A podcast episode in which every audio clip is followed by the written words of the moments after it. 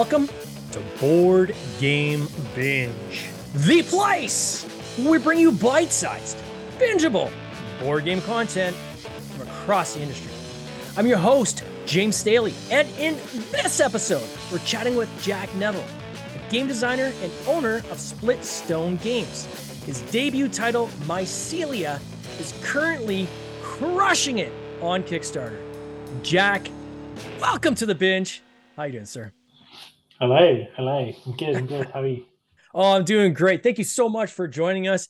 We lined this up at the last minute. So, special thanks to MLB Vanguard for connecting us, your licensing agent, uh, Michael Raftopoulos there. Uh, super great guy. Thank you, Michael, for connecting us. Man, uh, Jack, we're going to get into this game in a second because it's got me super excited. But first, I am super curious how you got into this industry because I know this is your debut title. So, like first like what do you do as a day job? Like what's your what do you do you know for your your employment? Um so i'm a graphic designer slash illustrator um and i've got my own little company which i've been running for about eight maybe nine years. Um so yeah and the, how i got into board games. Well i don't know. I just had an idea basically and i thought i'm gonna go for it. So it kind of it wasn't a big plan of mine um, yeah. But sort of um, snowballed from there.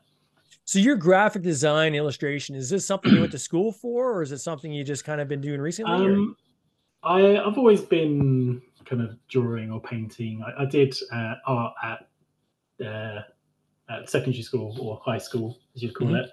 Uh, but then I kind of stopped doing it for a while. Wanted to be a musician.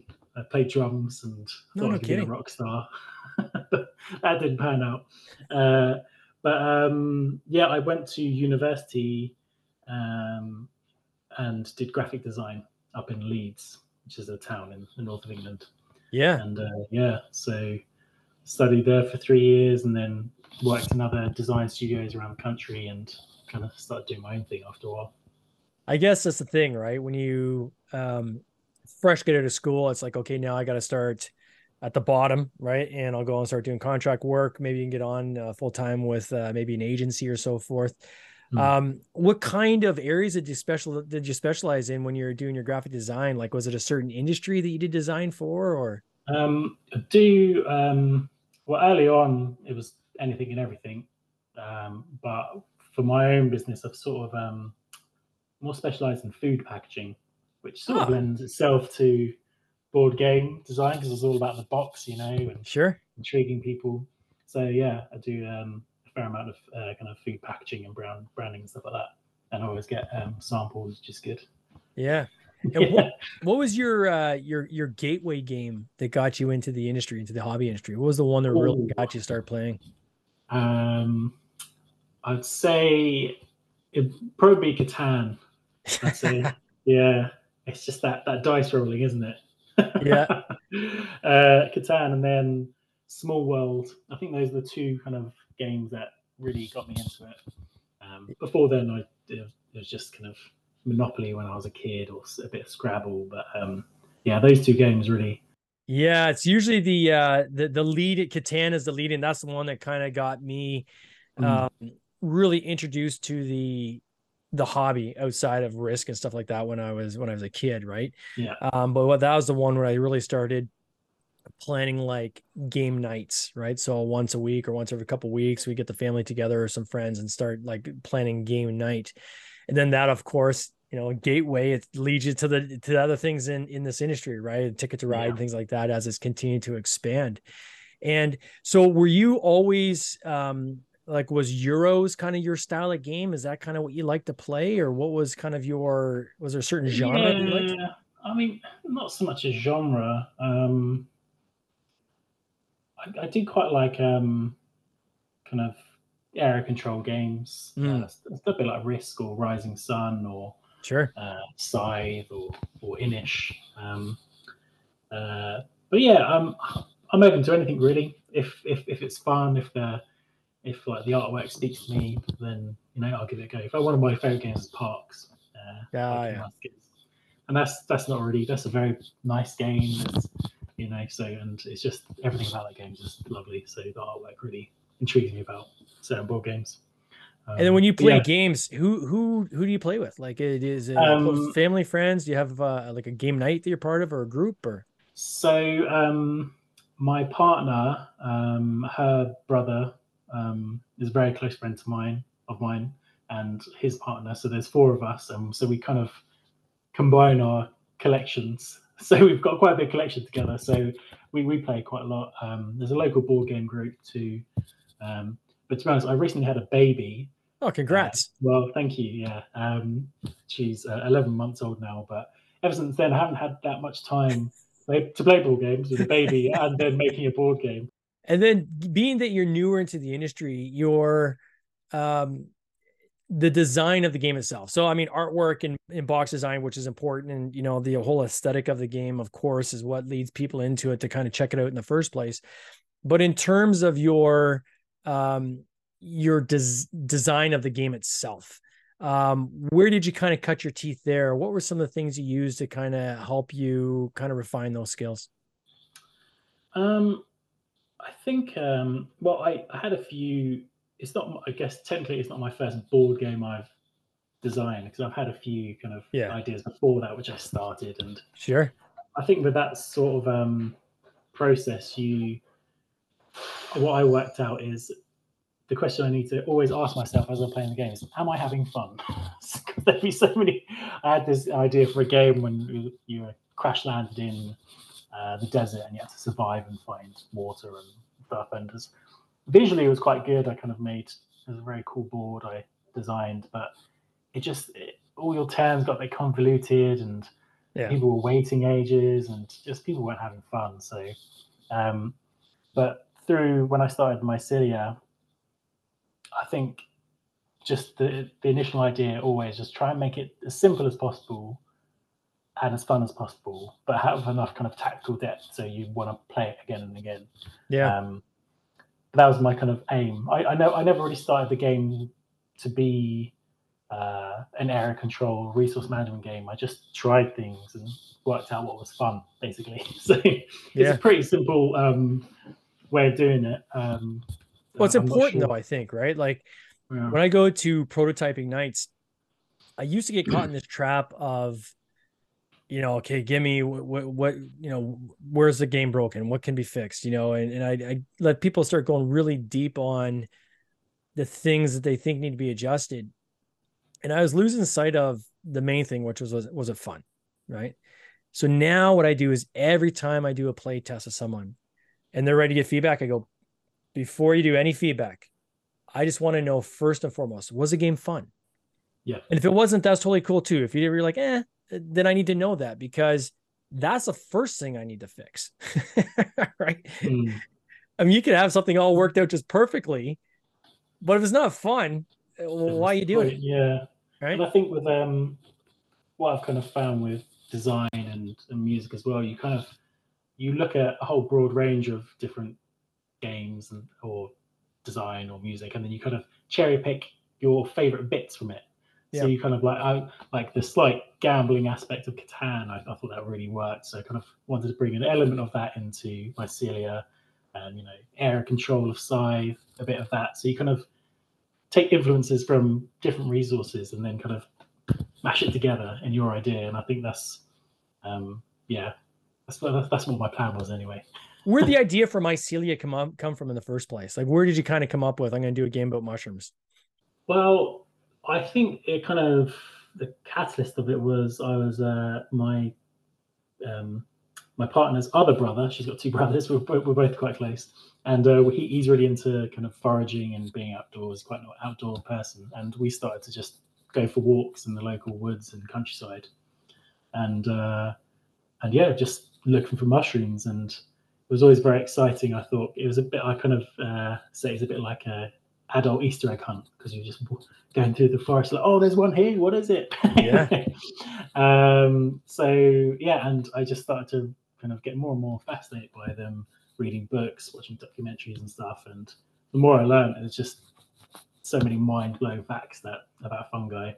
Um, yeah, just intrigued me so much. And I think it's the fact that they're all um, kind of hidden because the main organisms underneath the earth, and then the mushrooms just pop up. Yeah, and sometimes very quickly, and then it's gone, right? Yeah, yeah, it could be a matter of days. Yeah. When I was a kid, we used to hunt for uh, uh, morels in northern oh, yeah, Ontario yeah. here. So, and it would always be. I remember my grandmother would say, "Well, okay, it's just rain, so we got to go and we're going to go hunting for morels because it's rain, but now it's sunny today, so we go up and look for pine trees." And she always had the specific areas to hunt, right? And you go and search for yeah. these morels, and it was kind of that that fun little discovery, which was which was exciting. And then later mm. in life, some of the research that I, I've seen on on mushrooms, I mean, it's it's astounding, like anti-cancer and all this kind of stuff. Like there's a whole nother path you can go down on on mushrooms, right? And, and the utility yeah. of mushrooms. So I can imagine you probably got lost down the rabbit hole when you started researching this uh, this game. Yeah, yeah, for sure. And um, yeah, read a lot of books about it. And I think what also intrigued me and and everyone else that's into mushrooms is that they're all they're all slightly different and they've all got their own little characteristic in the colors yeah. and and yeah, that's the, a kind of variety. And there's so there's thousands and varieties, and I, I don't think people know all of them. Uh, I always uh, I always admire the people where I see a video where the person will talk about like um, they they were just walking like oh my gosh look at this and they'll pick up a certain mushroom and then they're like oh this is a great mushroom and they'll eat it and I'm like okay thank God you know what you're doing because if that was me, that's like probably 50 50 chance I'm going to consume something poisonous, right? yeah, yeah I, I tend not to uh, eat many of the things that I've found just, just because of that. Yeah, um, exactly. You, know, you can, you know, because there, there's always kind of slight variations and things look like each other. So I think even if you're a complete, you know, um, professional it, you can still make mistakes. You know? so, oh yeah, yeah, no kidding. Yeah. Now, this campaign, uh, I mean, when I said in the intro that you're crushing it on Kickstarter, I mean, that was not an exaggeration. Um, and I'm gonna put this in Canadian dollars because it's the only way I can see it. But mm-hmm. you've hit six over six hundred thousand dollars on a goal of fourteen thousand eight hundred and fifty six. So on a goal of fifteen thousand dollars. I mean, this this game has exploded, right? You got six thousand seven hundred forty seven backers. You still got twelve days to go, so there's always that back end hockey stick uh, probably a very good chance this is going to end 800,000 uh, in Canadian dollars. Um, I mean, bravo on that. Like, so first and foremost, just congratulations on your success, early success, success on this game. Can you walk people through kind of what the essence of this game is, and try to use descriptive language if you can for our audience that's just gonna be listening versus on on on the uh, on the video replay. Um, mm-hmm and we're going to talk about the visual components in a second, but if you can give people kind of the gist of how you play the game, that'd be that'd be awesome. Sure. So um, basically, the game is all about uh, the life cycle of fungi. So you grow mushrooms to score points, and then you spore from those mushrooms, which are these little cubes, uh, and then eventually those mushrooms decay, and then you unlock special actions. So the, it's quite a dynamic game. Kind of your your pieces uh, come go on the board, come off the board, and your your areas kind of like grow and shrink. Um, so it's uh, yeah, it, it's sort of an ebb and flow sort of game. You you don't have a you know like a risk when you you, you hold you know Australia and you hold that you're very precious. Things can very easily. Uh, it's very fluid. That's the word.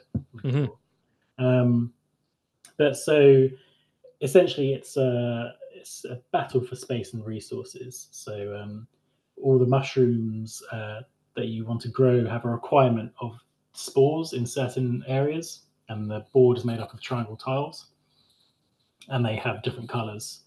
So um, yeah, you need to be in the right area with the right amount of spores to grow your next mushroom, and it's all about being efficient at growing mushrooms. Um, but the sort of the the fun and the jeopardy comes in is that um, the whole game is around the mycelium network. Mycelia is the plural of that. Mm-hmm. so all your pieces are part of your network, and your network needs to be connected to grow mushrooms. So other players can come in, disrupt that network, or even steal spores or block other mushrooms from growing. Uh, so it can be. Um, I've heard it be described as a bit, a bit of a mean game. oh, really?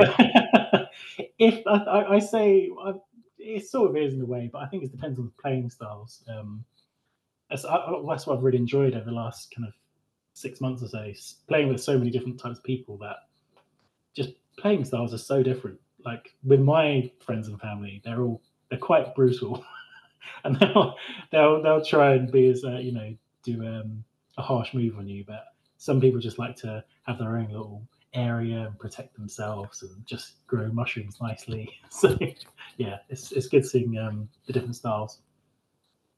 And then this idea of this um, of this board with these little triangular tiles. I'm mm. showing them on the screen right here.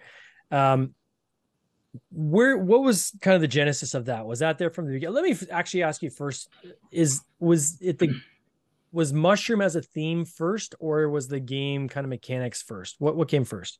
So um, it's weird that you mentioned the triangle tiles because basically I had two ideas. One was I want to make a board game with triangle tiles, and then the other one was I wanted to make about mushrooms. So they both came on very early on. Mm. Um, and the reason behind the behind the triangle tiles is that um, I don't know why, but board games people don't really use triangles that often. It's always hexagons. I'm not yeah. sure the reason why, but um, uh, I just kind of wanted to kind of embrace that and um, and I like the fact that because in the game you can add more tiles to the board, so it turns into wonderful shapes and moves, and you can make little corridors, and it's, it's different every time you play.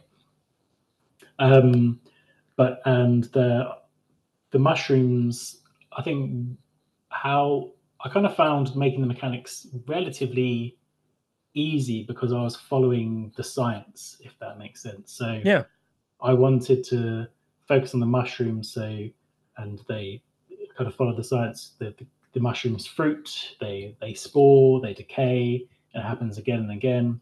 Um, and uh, yeah, so yeah, I was, I was trying to kind of made it slightly easier when you have something to follow. Um, but I still had to make it fun. So there's a bit of artistic license there too. It's like, it's not completely scientifically accurate because it, it, it wouldn't be fun otherwise. And it on the uh on on your page here, you've got the the fruiting section where you've got these cards which have kind of like these dual layer cards, and you're placing your mushroom card on top. Can you mm-hmm. describe that a little bit? Like, is that is that dual layer or is that triple layer? Like, I couldn't tell from the so screen.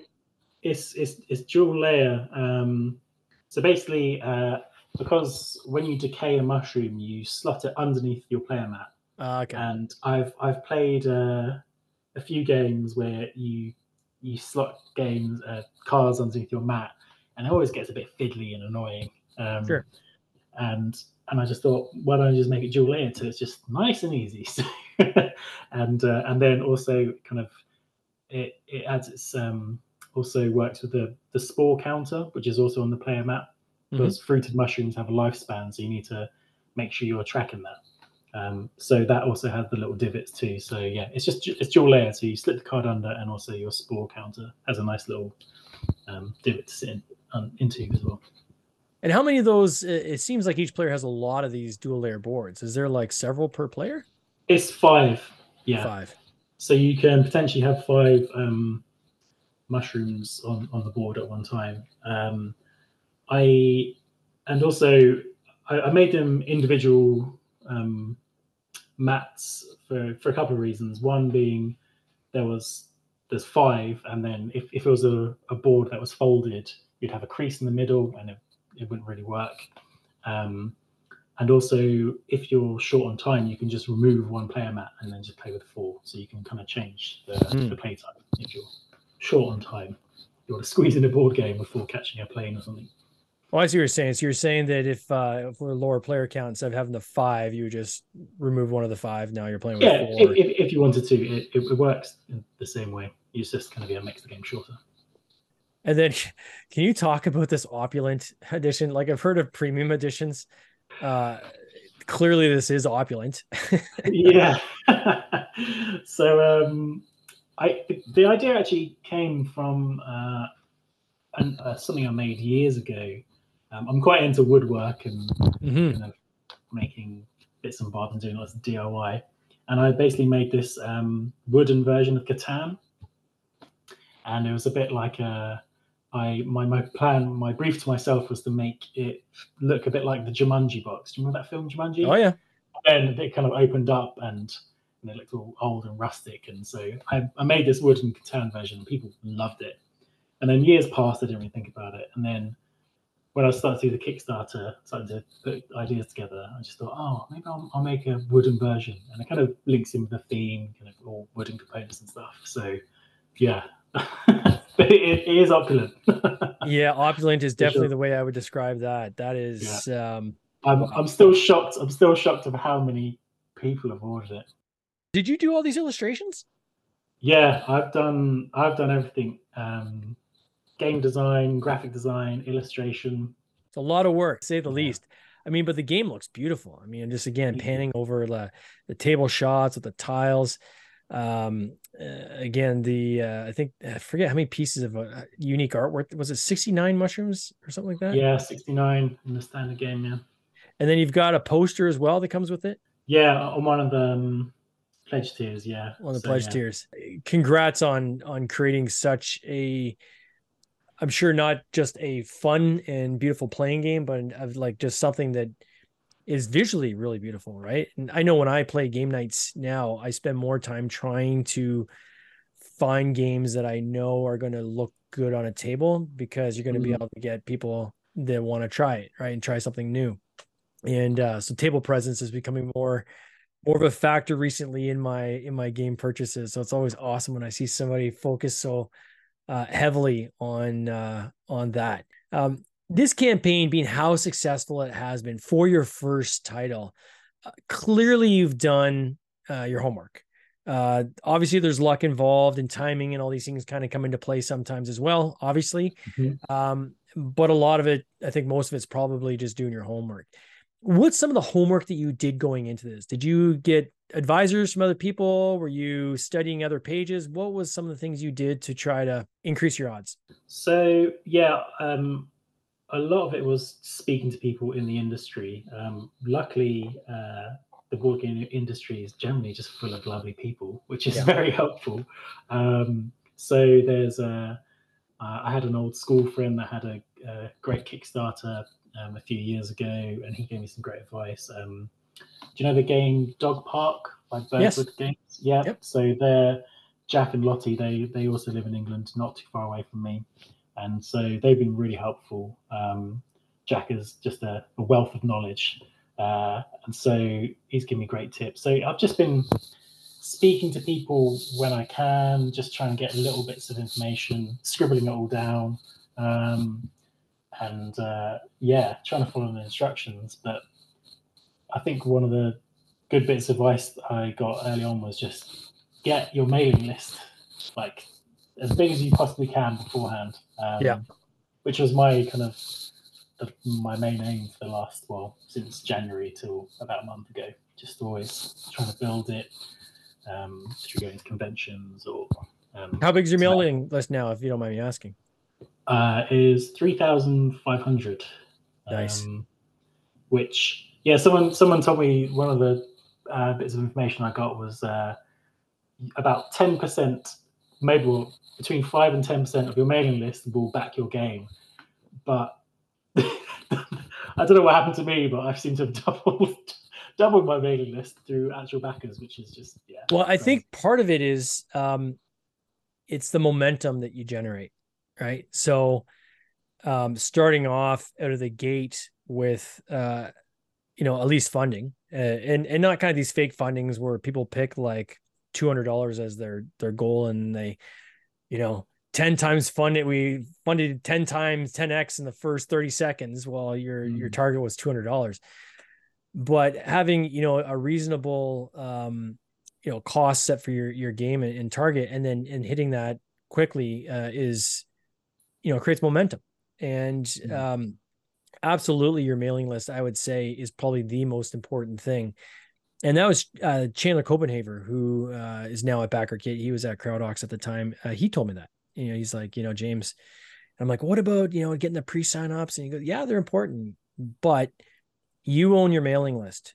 You don't own the signups at Kickstarter, right? So yeah. all those people that pre-sign up for your campaign, Kickstarter will hit them when you, you know, 48 hours before you launch, 48 hours before it's done and then you got to try to hopefully fold them into your uh, through opt-ins into your your mailing list. But if you can get people to sign up to your mailing list first and have that that drive them over to the pre-sign up list, you're going to have a much stickier um, uh, acquisition, right? Uh, uh, of a of a of a backer. Hmm. Um, I noticed that you're using BackerKit on your campaign too, which I'm sure has been helpful. Uh, did they do pre ads for you, or just in campaign ads, or how are they working with you? Yeah, not not pre ads, just uh, in campaign. I am um, luckily I had uh, a friend who runs a marketing agency. Is that Trapeze Media? That is Trapeze Media. Yeah, my my old school friend Kitty. Um, she's great. Uh, so she she helped me out with running those ads. So I'm glad I had some help. yeah, it is. Um, I mean, and I'll mention because you are using BackerKit, but there is even on uh, BackerKit launch. Um, they've got a program where I think it's like a hundred dollars, and you can use them as as like a Mailchimp. Uh, they will feed in prior campaign backers if you had them. Um, but what I use them for is uh, there's a handy tutorial in there on how to set up uh, Facebook ads okay. and uh, lead generation ads specifically. And when I did that tutorial, my acquisition cost pre-campaign like was a quarter of what it was before. I really had no idea what I was doing before that. I still yeah. don't really know what I'm doing, but it helped yeah. me at least get closer to the uh, to the goal. These guys uh, clearly can do a lot better than than than we can, but um, it's important to to study that kind of stuff, right? Because these are the kind of things that can really be the difference between whether you're successful or not. But you know, the bigger you can create that audience before you even launch, the greater your chance you have of success. And then I think from there, uh, then when people see the game and clearly the way you've presented it here, where it's visually stunning, right? I think that then really helps bring it to that next level and uh, and really accelerate it from there. Mm. What is next for you? Uh, obviously, the bug has bitten uh, you. You've now uh, got a campaign that's funded quite uh, quite high, which puts some the tank for you know for future developments and so forth. Have you started thinking about another game or or kind of what comes after Mycelia? Yeah, well, I've, to be honest, I've I've been thinking about games for the last year, but I've had to stop myself, you know, because focus on Mycelia, get this done. Um, so there's there's ideas knocking around up there, um, and I've also uh, I think probably going to do some sort of um, expansion as well. Mm. Um, haven't really ironed out the details, but I, I it's, it's similar in the fact um, in a similar to wingspan that there's different areas and different types of kind of mushrooms. You know, there's uh, ones that glow in the dark or psychedelic ones, and there's all these different kind of avenues I can go down. So um, yeah, go regional. You can even go by continent, right? Yeah, exactly. Yeah, yeah. Um, so yeah, because it, in one of the um, pledge tiers, there's a, an Australasia expansion. Uh, so there's I found mushrooms that are uh, endemic to that, that area. So yeah, there's a whole the, the world is literally my oyster. There's there's so much great stuff about mushrooms that yeah, there's there's gonna be I could do hundreds of expansions probably. oh, that's amazing. I, I, I well, for anybody that wants to check out this campaign, I encourage them to. I'll put a link in the show notes, so it's easy. They can just click on it and go there. Uh, but if you go on Kickstarter, just type in Mycelia. That's M Y C uh, to get uh, to the mushrooms. Check out this campaign. Again, it's a feast of the eyes. You'll love what you see. Uh, Jack, I want to wish you all the best of this campaign. I can't wait to see how it ends for you. You still got 12 days to go. Uh, man, I think you're going to be flying high when this thing's done, my friend. Yeah. Well, I'm already flying high. I'm chuffed. all right. You take care. Cheers. Take care. Bye bye. This has been an episode of the Board Game Binge podcast, hosted by James Staley produced by James Staley and Mike Bruner, with original music by Nick Smith. If you would like to watch these interviews live, simply subscribe to our YouTube channel, Board Game Binge, and you'll get access to live interviews, giveaways, and interesting board game content from across the industry. I can't wait for you to join us. See you next time.